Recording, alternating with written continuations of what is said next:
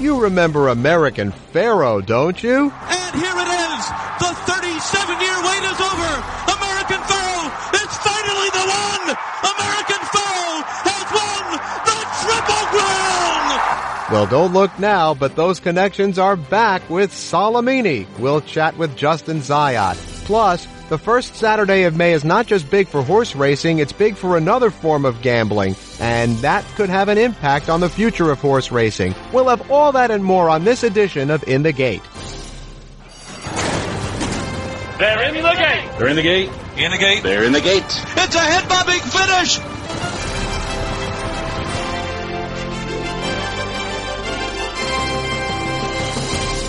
This is In the Gate, ESPN's Thoroughbred Racing podcast. My name is Barry Abrams. You can follow me on Twitter at B Abrams or on Facebook at Barry Abrams Voice. You can also get us on our YouTube channel by searching In the Gate Podcast. You can get us on SoundCloud as well, which services the iTunes Store and TuneIn.com. You can get us on that little pink podcatcher app on your phone that you didn't even know you had. And now you can subscribe to In the Gate in the Listen tab of the ESPN app. For the full In the Gate experience, subscribe now in the Listen tab of the ESPN app. He's only won a single maiden race, but if you believe that the West Coast horses are the best group entering the Kentucky Derby, then you can't totally dismiss Solomini. Solomini has to go four wide, but right in contention. They are coming towards the quarter pole, and Bahamian shakes loose, goes for home. On the outside, Solomini tries to come tracking down. Bahamian's gone clear, being chased home by Solomini. It's a two-horse race through the lane. Bahamian hanging on, Solomini chasing gamely. Solomini's gaining stride for stride. Solomini's got him with 50 to go. And Solomini and Flavien Prat to win going away. Solomini finished second to Bolt d'Oro last summer at Del Mar, second to Good Magic in the Breeders' Cup Juvenile, then crossed the wire first in the Los Alamitos Futurity last December before being placed third by disqualification against McKinzie and Instilled Regard, two horses that were in the Derby field until very recently. And hey, Solomini has the same connections as Triple Crown winner American Pharoah, trainer Bob Baffert, and owner Zayat Stables. And as we welcome back to In the Gate Justin Zayat, who manages the family stable, it's good to chat with you again. So Solomini is safely in the Derby field, 12th in points, but as we mentioned, he has only a single maiden win. So how do you assess his maturity as we reach the big day? Well, one thing about Solomini is regardless of the outcome, the circumstances, whatever happens, the horse always shows up and runs a, a very good race. You know, he may not win every single race, but he a lot of the times that horse is always there at the finish line or, you know, always coming keep coming at the finish line. So in terms of his, you know, overall performance from, you know, the start that we've had him, when we first had him with Bob, like we always thought he was a very nice horse. We always did. And when I sent him to Bob, he never really thought the horse was like ready to win first out. And then when he when he ran first out, he texted me he needs the race today. You know, I like him. He's he's a he's a nice horse, but he needs the the race today. All of a sudden, you know, the horse goes and wins first out at, at Del Mar. And, you know, to us that day, he was only about 70% ready. So, you know, Bob to me, wow, that was pretty impressive. Once the horse started getting rolling, our confidence all started going up and up with the horse. And we know, based on his pedigree, you know, being a curlin out of a Storm Cat mare, really the horse is only going to get better with age and distance. So, you know, as, when he's doing it in August as his two year old year, you know, things were getting pretty exciting with him already. We started, you know, I could start dreaming a little. So after he does that, we run him back two turns for the first time and he's going against Bolt d'Oro in the front runner. Bolt d'Oro charges into the lead from Take the 101. They're followed by Solomini, well clear of Zata and encumbered, but Bolt d'Oro is forging clear. Bolt d'Oro treats his rivals to a comprehensive walloping in the front runner. Scores by seven lengths. And we actually had another horse in the race also named Zatter who actually just lost the Del Mar Futurity the race before by a nose. So when the Solomini ran that day, he was still, you know, a little goofy type of horse that he was, but he had such a wide trip and still finished second. I mean, both the Oro killed the whole field that day and won by I think seven, and we ran a very nice second, separating ourselves from the rest of the field. So you know, I kept saying to myself, "Wow, what could this horse be? He's really improving." First out, he wins his maiden. Second time out, he runs second in a Grade One to Bolt d'Oro. So we're we're getting excited about him. He's maturing and getting a little better every single race. It was funny because he was perfectly on his leads in the front runner. So you know we run him in the Breeders' Cup after after that, and we're coming into the Breeders' Cup, and I'm cautiously optimistic. I know you know we have Bolt d'Oro doing really well. Coolmore had a, a nice horse in the race that year, U.S. Navy Flag, who actually was winning overseas stakes beforehand, and you had you know the Champagne winner, the runner-up in the Champagne Good Magic at the time. It was a pretty deep field, and you know once when Bob has a good two-year-old, you know they they t- he tends to excel with them. So we were we were optimistic about him the whole time. Solomini now. Solomini gets the lead. Good Magic, the maiden, running a big one. And on the outside, Bolt d'Oro. He's caught very, very wide. Homeward bound and Good Magic gets the lead. And it's the maiden Good Magic looking, making the rest of them look like maidens. It's Good Magic absolutely drawing clear to a winning scintillating style. Good Magic gives Jose Ortiz the win. Solomini was second. Bolt d'Oro had to settle for third. When he ran in the Breeders' Cup, I thought he ran a huge race that day. We put him on the lead. He showed some early speed, which is, you know, something about Solomini very interesting. He shows a different angle in every single one of his races. You know, from his first race, he was wide and he was sitting off the pace. The front runner also, he was wide. He got in a lot of trouble, a little traffic trouble, and he ended up plugging it out. In the Breeders' Cup, what was different is we actually sent him to the lead.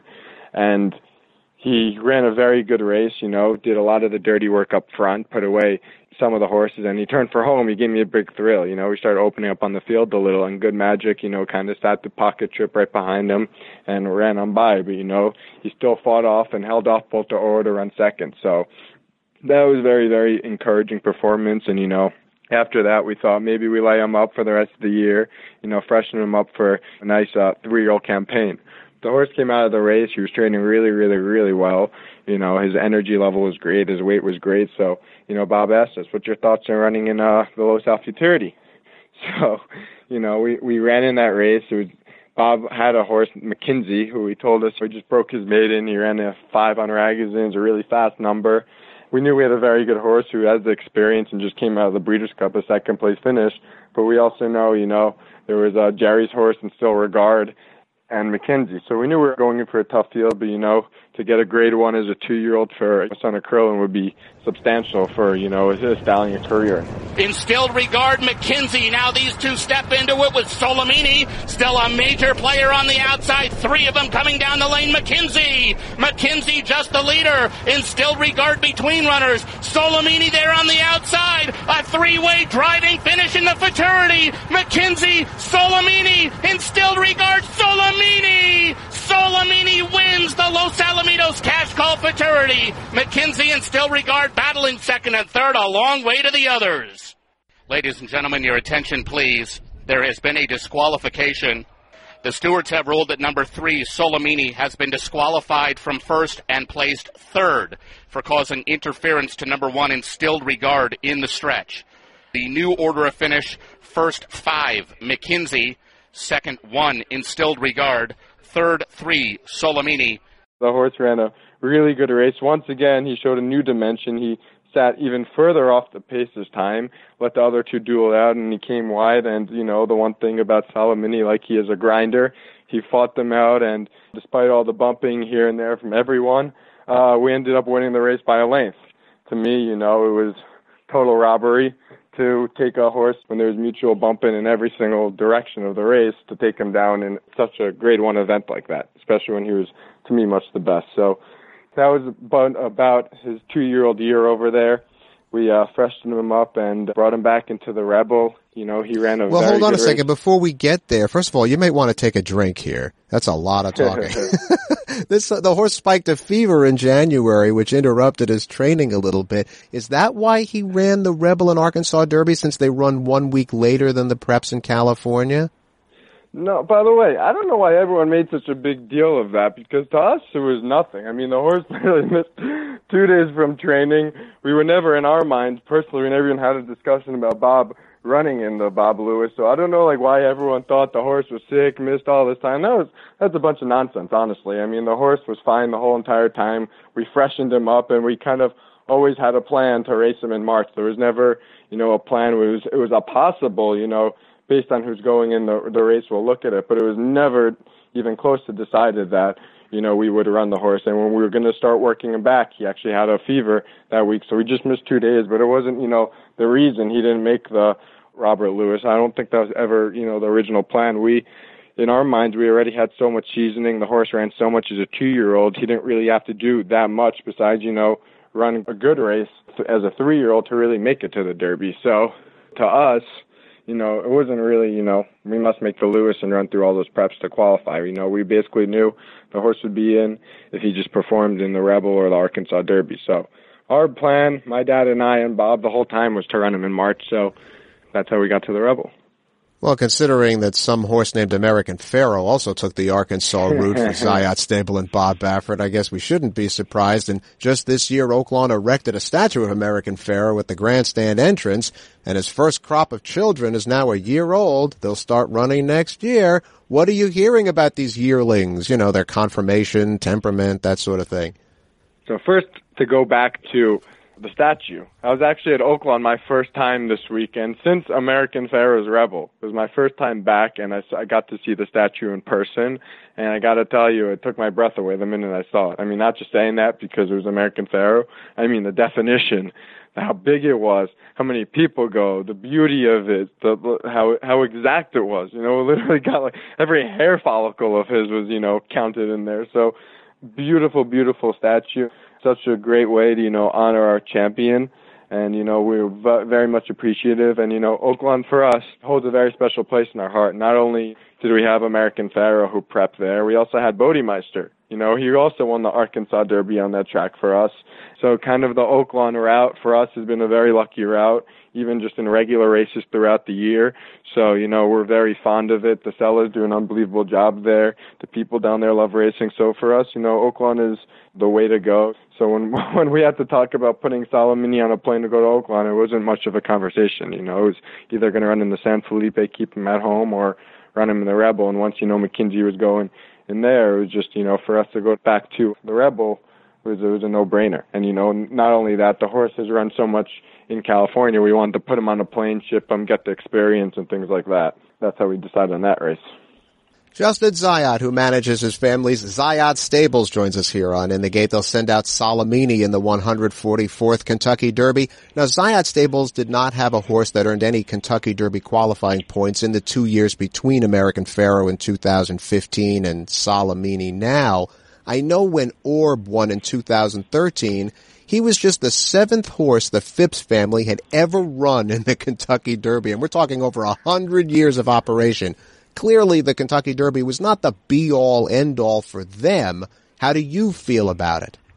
It is not the end all be all for us either. It's a one race out of, you know, a, a 12 month year you know, there's a lot of other important races, the Haskell, the Travers, and, you know, other big races that we could win. It's an honor to make the Kentucky Derby. I love to be in the Kentucky Derby. It's fun to be in the Kentucky Derby, but, you know, I'll never in my life sacrifice my horse to run in the Kentucky Derby. If I do not feel have a genuine chance to win the Derby, I don't care if my horse qualified. I'm not going to run him. You know, I'm not in this game right now just to have our name in the program and run in a big race. You know, we've been there, we've done that. You know, I've run second in the Kentucky Derby three times, and you know we got lucky with American Pharoah to you know get the whole thing. So you know we're not, I'm not at you know this stage in our career where we're looking just to be in the big races. You know I just want to be in the big race. If I feel I have a chance, you know, to hit the border to win to actually win the race. But you know so. For my horse, my horse needs to really earn it to be in the Kentucky Derby and, you know, show he's a contender, not a pretender.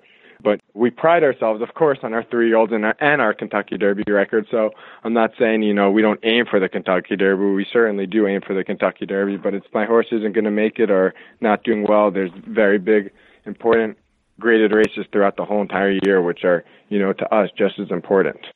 Now, when Pharoah won the Kentucky Derby en route to the Triple Crown, Baffert also had the third place finisher in that Derby, Dortmund. Pharoah, of course, came in as the headliner that time for Zayat Stable. This year, Solomini is Baffert's understudy, since all of the attention is on the Santa Anita Derby winner, Justify. How different is that for you to come in under the radar a little bit? Uh, I would say it's not as exciting as owning a horse like Justify. You know, you keep just you thinking every single day of what could be with this horse. But to be back with a horse like Solomini, You know, it's an honor, like I told you. It's fun, and we're to only be in the race if we feel, you know, he's training up to speed and, you know, doing really, really well. So right now he's come out of his race great. He shipped back to California to Bob's home base at Santa Anita. We need to see exactly, you know, how he's doing, how his energy level is, how his weight is, all the things like that, you know, before I'm saying we're gun ho and ready to ready to roll in the Kentucky Derby. Your family's involved in grooming not just racehorses, but the next generation of people waiting to take my job, racing journalists too. This Zayat scholarship at NYU funded 10 students starting in 2016 and again in 2017. What led your family to establish these scholarships? So first of all, my parents pride themselves on education. Our whole lives revolved around education. When I was in school, and even though I was also managing Zayat stables when I was in college, my dad always said to me, you know, Justin, school comes first, horses come second. Take care of your education. I promise you the horses aren't going anywhere. So, you know, that was always very important to our family. So when the opportunity came along to do something like this and A, to help people, you know, who couldn't themselves afford, you know, education or, or scholarship like that, so from for my parents, you know, they believe, you know, in the in the excellency of writing and journalism. It was just kind of a, a no-brainer to us. We believe, you know, we need more journalists, better journalists, more, you know, honest media and things like that out there. So, you know, we're just looking to groom, you know, the next generation and hopefully, you know, we're, we're doing the right thing and we get rewarded. So will it be 10 every year or how's it going to work? Yeah, you know, we're working out the details, but you know, right now we're looking at 10 every single year or something along those lines. It could increase over the time being. So right now we're working out the exact logistics with uh, schools, and you know, it may not only be NYU, it may extend to other schools in the future. This is more of like my mom's department who runs the foundation. Now, with American Pharoah, his Derby win was anticipated. As we said, Solomini's coming in a little under the radar. So will there be any difference in how you approach that weekend, how much family will be there, and things you're going to do, and things like that? To be honest, I have not thought of a single thing like that yet. You know, even though the Derby's the first Saturday in May, us racing people always wait until the absolute last moment to make any decision yet. So, you know, all these have yet to be determined. As we see how the horse is training and things, we'll start making more concrete plans. Obviously, you know, if we're we're all going, we're going to come with the whole posse like we always do. You know, where this the Zayat the Zayat stables isn't just called Zayat stables. It's really the whole Zayat family. You know, every single person follows the races involved day to day, so they love what's going on. All my siblings, so you know, we're of course we'll come out as a big family. Well, we certainly wish you the best of luck, Justin Zayat of Zayat Stable. Thank you so much, and I'm still waiting for my yarmulke from Jewish Heritage Day at the Haskell. Come by the office anytime and you'll get one. We're going to take a short break here on In the Gate, but when we come back, the first Saturday of May is not just a big weekend for horse racing, it's a big weekend for another form of gambling that might have an impact on the future of horse racing. So don't go away.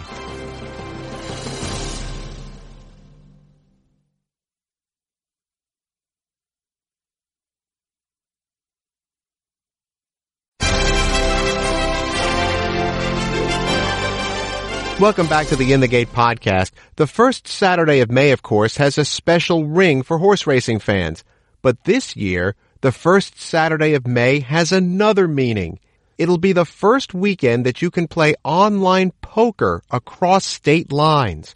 The World Series of Poker has informed its players that starting on May 1st, state regulated poker sites will allow access for players in New Jersey, Nevada, and Delaware. If you live in one of those states, you can play online poker that's based in either of the other two. It'll be just the same as it is now for betting on horse racing.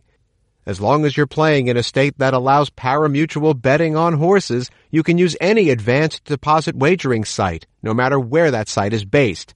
Previously, you could only play online poker in the state where you live, if that state had it. There are still only three states that have it, but if you live in one of them, you can play poker that originates in either of the other two.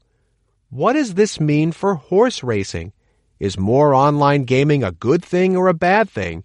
And is there enough of the pie to go around? For that perspective, we welcome back to In the Gate online gambling reporter Steve Ruddock. Let's start with the short term situation. Percentage wise, how much of a boon do you think this pooling effect will have for poker? Well, just from a, an additive perspective, it will basically double the amount of traffic. So if you're in New Jersey and you're playing on WSOP.com at the moment, there might be uh, just under 100 players on average playing at any given time throughout the day, with peak traffic more around 300. Nevada is a little bit higher because WSOP.com is the only online poker provider in that state. So their traffic is just a touch bit higher, not too much because of the uh, population difference. So basically, what you're seeing is those two pools of players will just be thrown together. So you're immediately just about more than double your average traffic, and your peak traffic will go from about 300 to somewhere over 600. Wow. Now, long term, is poker presumably headed for a day when many more states will join such a pool? Yeah, so um, last October, Pennsylvania legalized online gambling, poker included. They're expected to launch by the end of this year. Um, they're going to want to see that their internal systems work properly. But uh, the belief is that once their sites are launched and everything's running smoothly, that they'll quickly join into the uh, interstate agreement that's set up between the three other states. Now, I believe that until this development, horse racing was the only sport you could play online across state lines. So, which situation develops here? Online poker crowds out horse racing and diminishes its profits? Or does the rising tide raise all boats, where having one antique dealer on a block means nothing, but having 10 of them helps everybody? Yeah, so I, I think you'll see a little bit of both. First, Delaware and Nevada have been pooling players for just over two years now. They've already been teamed together. As far as the two products having an impact on each other, the the customer bases are pretty disconnected between the two. Not a ton of overlap between them. Uh, on they're both skew very highly male, but uh, online poker is a little bit younger demographic. So you, you're not really going to have any impact where you see horse racing revenues from ADW sites going down. Where it could get interesting is when you have operators that are doing both in the same jurisdiction. So uh, Betfair operates in the New Jersey online gaming market and obviously is a very big horse racing company. And then you have Churchill Downs, which recently bought a Pennsylvania casino to explore some online gaming opportunities there. So if you have those two companies trying to cross sell to their existing poker players and horse racing customers, I think you'll get a little bit more of an overlap. Think that would be good for horse racing in the long run, with online poker customers being a younger demographic and might infuse some new blood into the horse racing. Online gambling reporter Steve Ruddock joins us here on In the Gate. Now, along that same line, we're not far away from the Supreme Court's ruling on sports gambling. The expectation is that the High Court will pave the way for sports gambling to become legal across the country.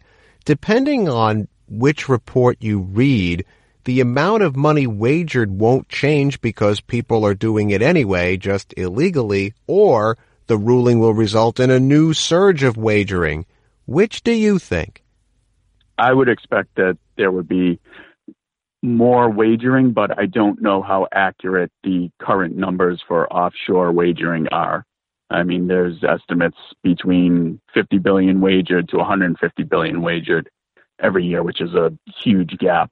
So it really depends on how much money is actually wagered offshore and how many new new customers you can engage with in a legal regulated market. Are people more likely to start gambling, you know, twenty dollars on a game if they can go to the casino and know that their money is safe and that this is on the up and up. So I, th- I think overall it will grow the pool, but by how much, who knows? Because nobody knows where the pool is right now. In a bigger picture, I mean, how do you think the Supreme Court ruling will affect existing online gaming such as poker and horse racing? Uh, again, a, a lot of the stuff there's there's not too much of a crossover there is some, and where you have that crossover, those people are doing all of them anyway. So there's not really a, a huge impact. Usually, it's it's the as you said, the rising tide lifts all boats scenario. I mean, there was a huge concern in New Jersey with online gaming that it would cannibalize the land-based casinos. But what they're finding is it's actually beneficial to the land-based casinos. It's not only bringing in new customers, it's reactivating lapsed customers and the customers that do gamble across multi-channels that are, you know, betting horses, playing poker, using slot machines, those people actually tend to start spending more when they have more outlets to gamble with. Well, those who don't learn from history are doomed to repeat it. You may remember that the horse racing folks were hit up by the fledgling networks in the 50s and said, we want to put your races on TV. And the racing operator said, oh, we don't want to do that. You're going to hurt our hot dog sales. So they went to the next door, which was the National Football League, which really was not a big deal at that point, and the NFL couldn't welcome TV fast enough. How did that work out? So, yeah, it does not make inherent sense, intuitive sense, but it makes historical sense that if you allow people to play in their homes, you're not going to keep them out of the land-based casinos or the stadiums, as it were. You're going to bring them in. So it totally makes sense. Yeah, there's there's an engagement factor that's not often discounted, and that is exactly what we've seen with online gaming in New Jersey. Uh, there there's people, most of the people that gamble online don't go to land-based casinos. It's a totally new crowd, and for the ones that do, it's not that they're going to gamble online instead of at the land-based casino. Rather, it's when they can't go to the casino they have another opportunity to gamble. So m- maybe they're waiting to get to catch a bus to go to work or whatever, or they're they're just uh, sitting. They came home from work and there's a half hour before the spouse comes home and they gamble twenty dollars on a slot machine. That's money the casinos otherwise would not have received. Well, some of these stakeholders, none of whom really knows what's going to happen, are going to gamble correctly and make a lot of money, and others will not. And thank you Steve Ruddock, for your perspective. This is going to get really interesting as this year rolls along. Thanks for having me, Barry. Our thanks to Steve Ruddock and to Justin Zayat. You've probably never watched a race from Riyadh, Saudi Arabia, but that may change as a big event is planned. A mega race like the Pegasus and the World Cup in Dubai may happen in February in the Saudi Kingdom's land. It would make a three-month sequence of massive race purses available, though I can't see horsemen running in all three. The Pegasus is unique. Each stakeholder puts up a million dollars, but there would be no such Saudi buy-in fee. While I opposed some of the policies of the United Arab Emirates, their starting the World Cup was ostensible. It was part of a larger effort to grow the sport from the grassroots up, and while deep-pocketed, their plan seemed sensible. The Saudi plan is a passive-aggressive shot at the Pegasus, and I hope to American horsemen that is clear. Do not support this initiative in place of one here at home. Away from Saudi Arabia you should steer. You can get us on our YouTube channel by searching In the Gate Podcast. You can get us on SoundCloud as well. Get us on the iTunes Store or TuneIn.com. You can get us on that little pink podcatcher app on your phone that you didn't even know you had. And now you can subscribe to In the Gate in the Listen tab of the ESPN app. For the full In the Gate experience, subscribe now in the Listen tab of the ESPN app. And you can follow me on Twitter at B. Abrams Voice or on Facebook at Barry Abrams Voice. Remember to join us for daily reports on the Kentucky Derby beginning next week. But for now, that's In the Gate. I'm Barry Abrams. We'll see you next time.